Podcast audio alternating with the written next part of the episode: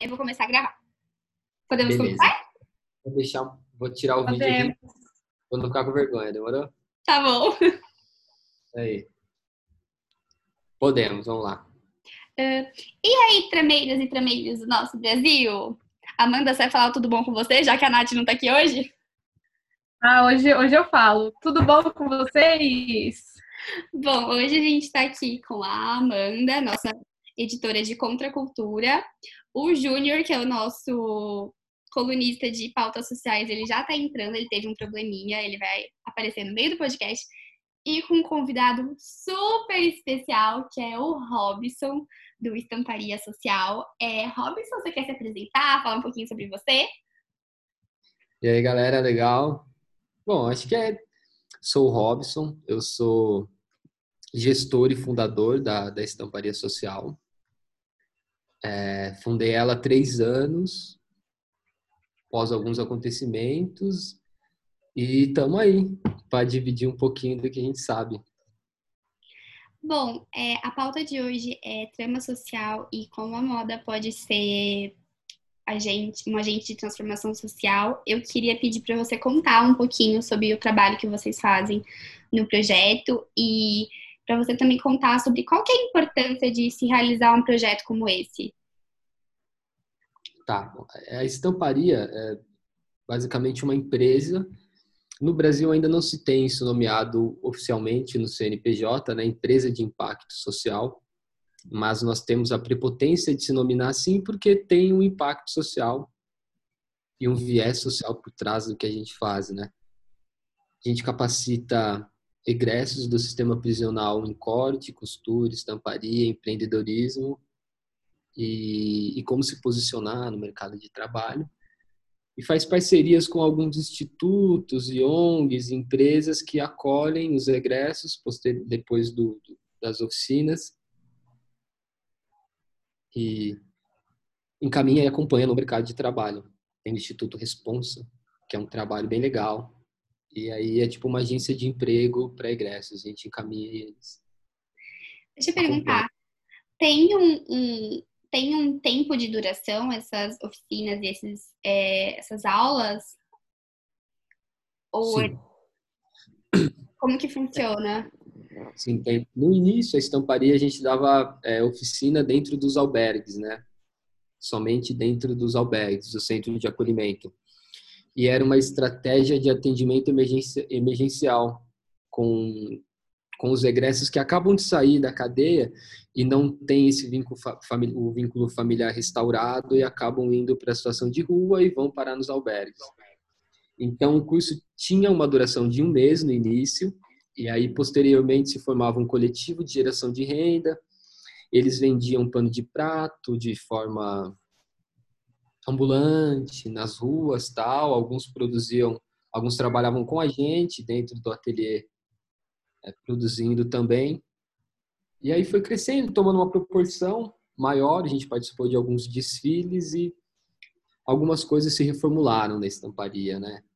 A Uhum. gente deixa o curso livre de corte, costura e estamparia livre para eles aprenderem, mas a gente tenta resgatar outros lados também, né? Não só o lado vai lá aprender corte, costura, vai virar costureira e vai ganhar um salário fixo todo mês, né? A gente tenta empoderar o lado artístico, de pô, vai virar um modelo, vai lá desfilar, vai ter a ideia e desenhar uma roupa e depois costurar ela. Tá rolando. É sobre essa criação de, de, um, de um pensamento crítico por trás da, da manualidade, né? Isso é incrível. É, sim, senão vai ficar isso. A gente vai ensinar a costurar, vamos costurar para umas marcas aí de fast fashion, tal, do Brás, enfim. Acaba sendo um trabalho quase análogo, né, à exploração. Então, é- é um pouco da gente, do que a gente está fugindo. É isso. Manda, você quer perguntar alguma coisa? Eu posso perguntar aqui, emendar uma pergunta. Não, eu ia falar que com, esse, com essa maneira de só ensinar como faz, tipo, como costura, a gente acaba não conseguindo quebrar esse ciclo, né? Do, de eles acabam entrando no fast fashion, que é uma moda assim, sem muito significado, sem, sem um, História, um né? valor por trás. Total, é. E, e Robson, eu tava vendo também os seus desfiles na Casa dos Criadores, eu achei maravilhoso. Assim, eu percebi que não só ressignificar o tecido, pelo que você fala, também estão ressignificando a moda. Assim, achei incrível demais. Como que é esse processo? Como que vocês começaram, assim? Poxa, então, é, a gente tem um amigo que chama Gustavo Silvestre, não sei se vocês conhecem. Conheço, o trabalho dele é fantástico. Mas corona não. É pigarro. É que nem eu espirrando, eu fico assim, gente, é renite, pelo amor de Deus, você tem renite. É, em lugar público isso é, isso é difícil. É difícil. O Gustavo Silvestre, ele tinha bastante contato com o Hidalgo, ele ainda tem. O Gustavo começou na Casa de Criadores, né? a gente fez um desfile para Gustavo no Fashion Week, onde a estamparia costurou algumas bases e ele bordou em cima, tal, com os meninos, e foi legal. É, depois desse desfile, ele foi e fez um link da, da gente com o Hidalgo, a gente foi numa reunião e surgiu a primeira proposta de fazer o primeiro desfile, que foi lá na Praça das Artes, tal, no centro. Eu nunca tinha ouvido falar de desfile de moda na vida, nunca tinha assistido um desfile de moda, nem na internet, nem no, nenhum lugar, assim.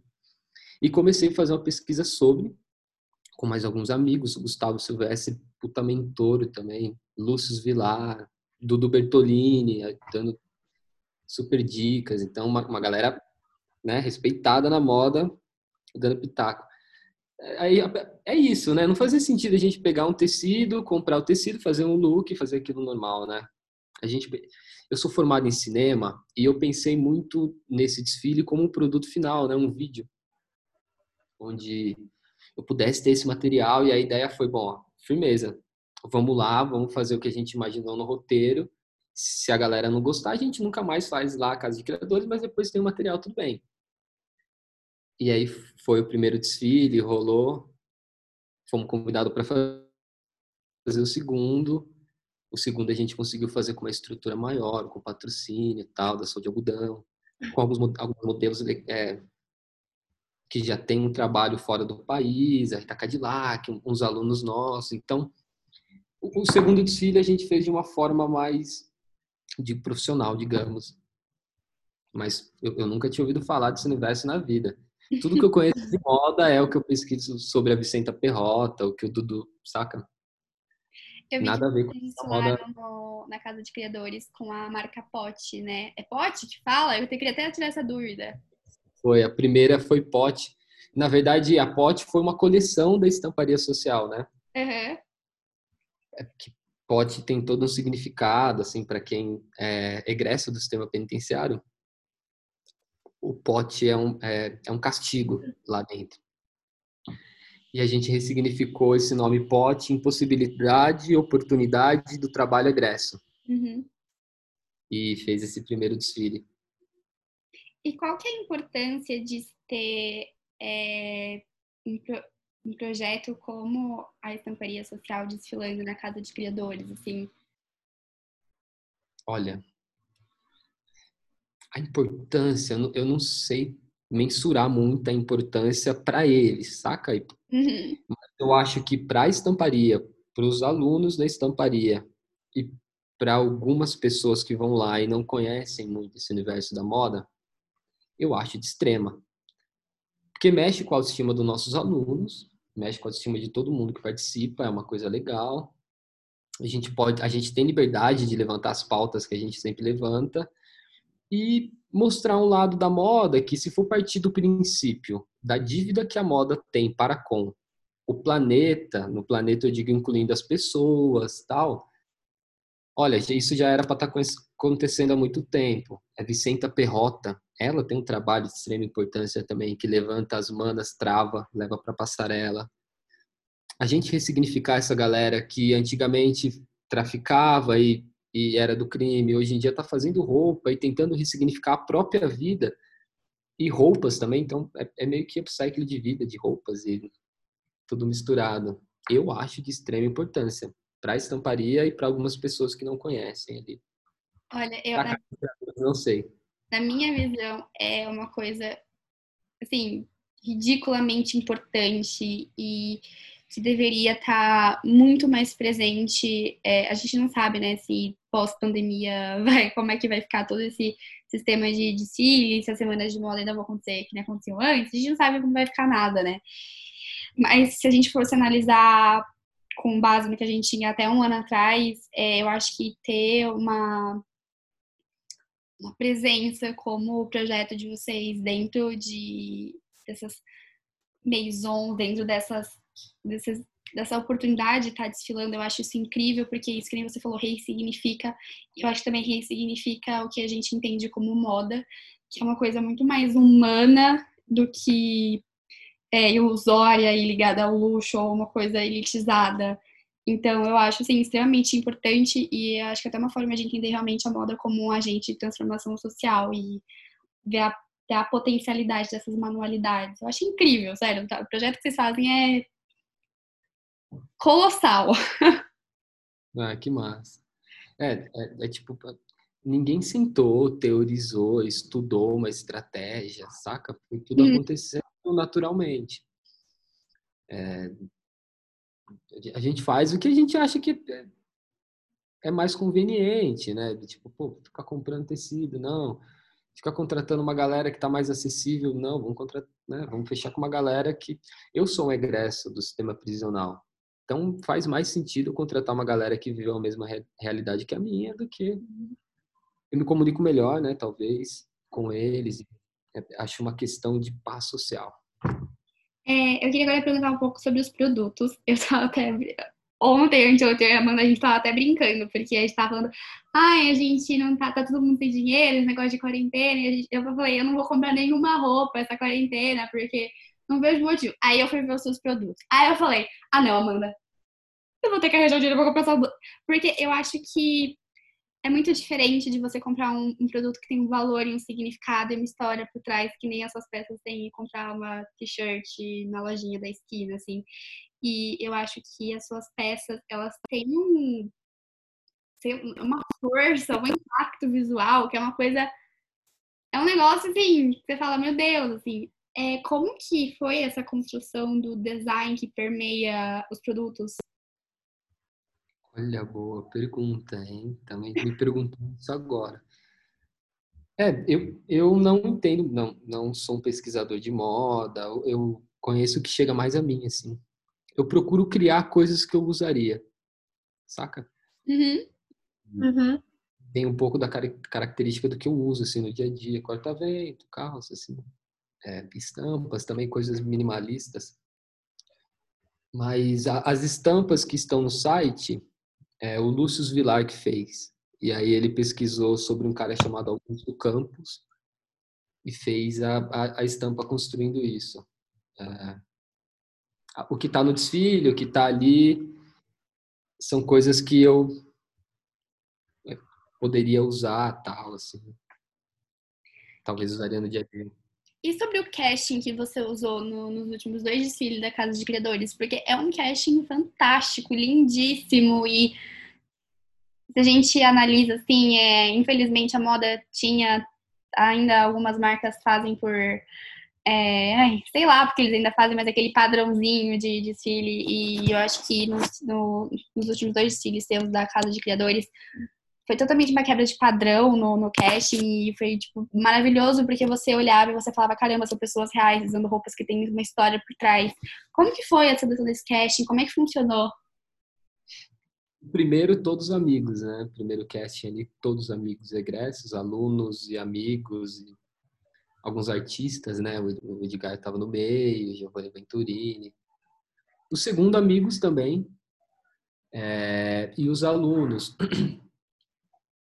Ah, no, no, segundo teve a Rock, uma, uma agência de modelo que se disponibilizou também, mas o, o casting é a gente prioriza pessoas que não não estão muito no padrão, né? Uhum. Uhum. É. Não sei, moda muito padronizada, né? Hoje em dia é muito careta. Sempre foi. Né? Sim, né? é muito careta, eu concordo. Eu acho que passou, assim, eu tava olhando hoje mais cedo analisando um pouco melhor o, o último desfile e incrível como a escolha do casting fez jus a, a força que as peças trazem, assim. Parecia que aquelas pessoas eram aquelas pessoas, tipo, sei lá, eu tenho muita impressão de que quando eu vejo um desfile com modelos padrões, parece que elas são cabides. E que elas estão lá só para sustentar as roupas. Quando eu vi as fotos dos desfiles, pareciam que eram pessoas vestindo roupas. Parecia que tinha uma história por trás e que era algo diferente, que tinha um propósito. É, tinham cinco modelos profissionais, né? É, a Daiane Conterato, ela meio que puxou o bonde ali e no, na hora da passagem do desfile ela porque eu não entendia nada disso ninguém ninguém entende eu, né? eu contava com pessoas que entendiam então elas meio que puxaram o bonde então achei importante ter pessoas que entendiam de passarela ali na passarela a Adri Caie, a diretora de arte foi a Mônica Martins e ela ela também arrasou na direção de arte junto com o Lúcio então, eles ali que conduziram tudo. Eu fiquei preocupado mais em fazer a roupa e não surtar no dia. eu nervoso, é. Eu imagino, eu imagino total. O Júnior conseguiu entrar, eu acredito que ele deve estar agora cadastrando o, o áudio dele. Eu já peço para ele se apresentar e começar a fazer as perguntas dele. Eu só queria finalizar uma pergunta do meu, do meu roteirinho, que é logo de que você entra, que a gente entra no seu site, a gente vê que você se posiciona como tendo uma preocupação ambiental e qual que é a importância de passar essa preocupação é, ambiental no projeto? Olha, é, de novo naquele princípio das dívidas, né, que a moda tem, não ia fazer muito sentido a gente ficar devendo mais, produzindo um produto, né? E aí no desenvolvimento do produto, que é seu carro-chefe da estamparia, a gente pensou no produto de baixo impacto ou quase nenhum. E aí algumas empresas vendem um algodão super responsável, certificado e rastreado, orgânico, com certificado Gold, que é internacional.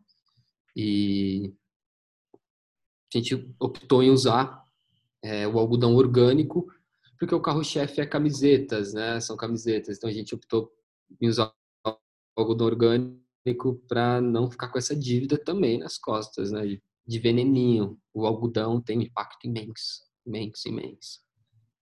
É, eu concordo totalmente. Miga, sua vez agora. Eu acabei, eu me empolguei, já fiz todas as perguntas de uma vez, desculpa. Robson, geralmente a gente alterna, tá? É que eu me empolguei ah, demais. Ah, imagina, tranquilo. Imagina, cara. Não, eu ia te perguntar, o que, que você diria, assim, para incentivar as outras marcas que não têm essa preocupação social? O que, que você diria para elas para incentivar elas a, a fazer parte dessa comunidade, de, de ter um valor social por trás dela? É, é, é tem a primeira parte pagar dignamente quem presta serviço para eles, eu acho, né? Isso já é uma preocupação social tremenda. É, não necessariamente contratar uma classe e uma galera que está vulnerável e pagar dignamente também, mas é, quase boa parte das confecções e facções aqui de São Paulo e do Brasil são é, boa parte mulheres, mães trabalhadoras de quebrada ou que prestam serviço para outras facções, né? Isso quando não é análogo à escravidão. Então, a maior preocupação social, e isso já ajudaria muito, é pagar dignamente eles. É, eu acho que isso já minimiza um impacto muito grande. É, eu tenho, desculpa, Amanda, não sei se tinha outra pergunta, não. É, eu queria saber, com essa crise toda do, do corona, como é que está sendo a produção das peças? É, como isso está afetando na. Como que isso tá, tudo está afetando e como você acha que vocês vão sair disso tudo como marca e o que dá para tirar de lição? Olha, eu acho que o futuro não dá para saber muito assim, né? A produção de camisetas é, parou, literalmente pararam, assim, a gente não está produzindo nada, mas estamos produzindo máscara. Eu acho que é isso, é, a, a, nova moda não vai fazer sentido só falar de moda, porque não tem espaço para isso agora. A galera está preocupada com o ministro que saiu, com outro ministro que pediu demissão, com o presidente, com panelaço, com quantas pessoas estão morrendo. Tão preocupado com isso. Então, acho que talvez não seja o momento de se falar sobre moda e as pessoas não estão falando, mas a, estamparia está produzindo máscara, né? E eu vejo muito o futuro da nova década da moda, assim, da, das marcas com impacto. É, tipo, a gente fez uma parceria com o Projeto Selos e só cobrou o valor do material para costurar as máscaras. E aí conseguimos doar 1.500 máscaras para um presídio. Incrível! E vendemos no site, é. E aí vendemos 500 no site. A Canui tinha um monte de camiseta parada lá, entrou em contato, a gente fez uma parceria, recebemos 300 camisetas, transformamos em máscara. É isso, a, a, as marcas vão ter que achar um espaço que seja digno ali para elas e que não faz mais sentido só vender roupa e vender design. As pessoas não estão nem saindo de casa, né? Acho que posteriormente, isso é histórico, sempre depois de uma crise, né, que nem na Revolução Francesa, todo mundo que não foi decapitado na moda, na, na, não foi decapitado na Revolução, colocava tudo que tinha no pescoço e todas as roupas mais extravagantes saíam para a rua. Que é isso, queriam se, se vangloriar de estarem vivos. Então, talvez historicamente aconteça mais um boom da moda, ela se reformule, mas eu acho que por enquanto não faz muito sentido lançar uma coleção e falar sobre moda, não sei. Não, que não seja essa de impacto. Concordo, concordo muito. A gente tem falado muito por aqui sobre como o futuro vai ser, vai provavelmente trazer, muito provavelmente, bem no achismo, trazer um olhar onde há realmente uma preocupação com os valores por trás daquilo que a gente consome, qual é a história daquilo que a gente consome, não consumir só mais um produto só porque ah, é bonitinho, porque todo mundo tá usando, tá caindo no modismo social. É, o Júnior conseguiu entrar. Oiê! Oi, tudo bem? Ai, peraí. Ele tá que nem a gente, tendo problemas de conexão via Zoom, porque eu acho que quem não passou raiva com a internet nessa quarentena viveu a quarentena errada. Meu Deus do céu, uma vida. Seu auge do consumo, né? Tá difícil. Júnior, a gente já acabou as nossas perguntas, eu e a Amanda. A gente pediu para ele contar um pouquinho sobre como que aconteceu, como que surgiu o projeto e qual a importância do projeto. Queria ouvir suas perguntas. Então, eu tô meio perdido porque eu cheguei por último, eu adoraria ter ouvido ele falar para aprender um pouco. Imagina. Bom. Acho que caiu ali para ele, né? Deve ter caído. É, problemas de Zoom que só o Zoom, né? Sim. Não, todo mundo deve estar tá usando. Vocês estão conseguindo me ouvir? Estamos. Ah, eu falei, eu falei que eu tava eu tava muito empolgado para poder ouvir ele falando um pouco sobre, porque como eu coloquei para vocês recentemente, eu tive eu tive acesso a uma ONG é, para fazer um trabalho da faculdade também e, e a ONG falava sobre comunidade encarcerada e tal. E eu queria ter ouvido bastante ele falar para poder aprender um pouco sobre e conseguir fazer um texto um pouco mais conciso. Mas, gente, eu fui no mercado, foi horrível, me desculpa. Eu demorei muito tempo, tava muito cheio a fila e ainda com, com esse, esse afastamento que a gente tem que ter de pelo menos um metro, é, tava bem difícil. Então eu fiquei meio que lá no fundo do corredor que demorou muito mais do que eu havia planejado. Imagina. É, Robson, o Júnior que vai escrever a sua matéria falando sobre o projeto. Olha, que legal, que legal. O, o Júnior, ele é ele é basicamente nosso grilo falante que está sempre ajudando a, a gente no, no Ultrameiras a lembrar do humano e como a gente pode levar isso para todos os projetos. A gente está tendo agora um. Inclusive, a gente podia pensar em fazer alguma coisa com, com estamparia social. A gente quer fazer uma zine come, é, comemorativa e. Como é que eu falo? É, colecionável. E a gente quer trazer projetos, assim, a ideia foi do, do Júnior e, sei lá, comprar um número X de camisetas e enviar junto com a Zine, que legal. A Zine. Enfim, a gente pode depois conversar a respeito. Acho que ia ser algo interessante. Total. Eu já fiz uma Zine quando era do skate lá, antigamente. Eu já tive uma Zine. A gente tá no processo de fazer a Zine.